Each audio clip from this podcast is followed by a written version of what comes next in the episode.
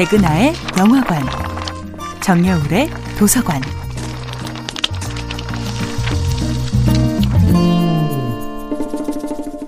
안녕하세요. 여러분들과 쉽고 재미있는 영화 이야기를 나누고 있는 배우 연구소 소장 배그나입니다. 배그나의 영화관에서 이번 주에 만나볼 영화는 이준익 감독, 설경구, 변요환 주연의 2021년도 영화 자산어보입니다.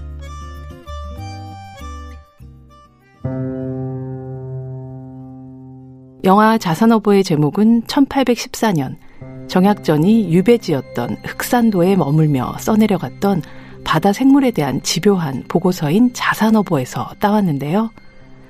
유교적 의례와 의식을 거부하는 천주교도에 대한 박해와 정치 권력의 다툼 끝에 1801년 벌어진 신유 박해에 대해서는 역사 시간을 통해 익히 들어보신 적이 있을 겁니다.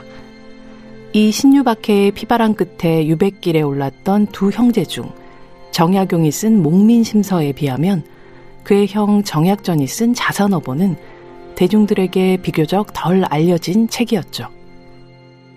영화 동주를 통해 윤동주의 친구였던 송몽규를 세상에 알린 이준익 감독은 자산어보에서는 정약용의 형인 정약전이 쓴 책과 삶을 영화로 옮기는데 더 열중합니다.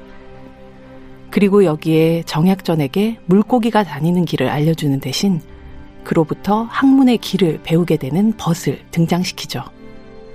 실제 자산어보엔 등장하지만 구체적인 인물에 대한 묘사는 없었던 바로 젊은 어부 청년 창대입니다.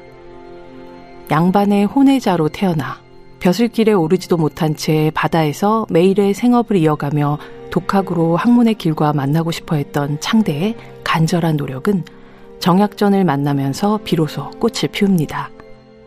반면 새로운 세상의 이치를 알리기 위해 헌신했던 학자로서의 삶을 살아왔던 정약전은 인생의 마지막 챕터에 이르러 창대를 만나고 흑산도 사람들과 생활하며 손에 잡히지 않는 이상과 학문 대신 구체적인 인간의 길과 삶을 고민하게 됩니다.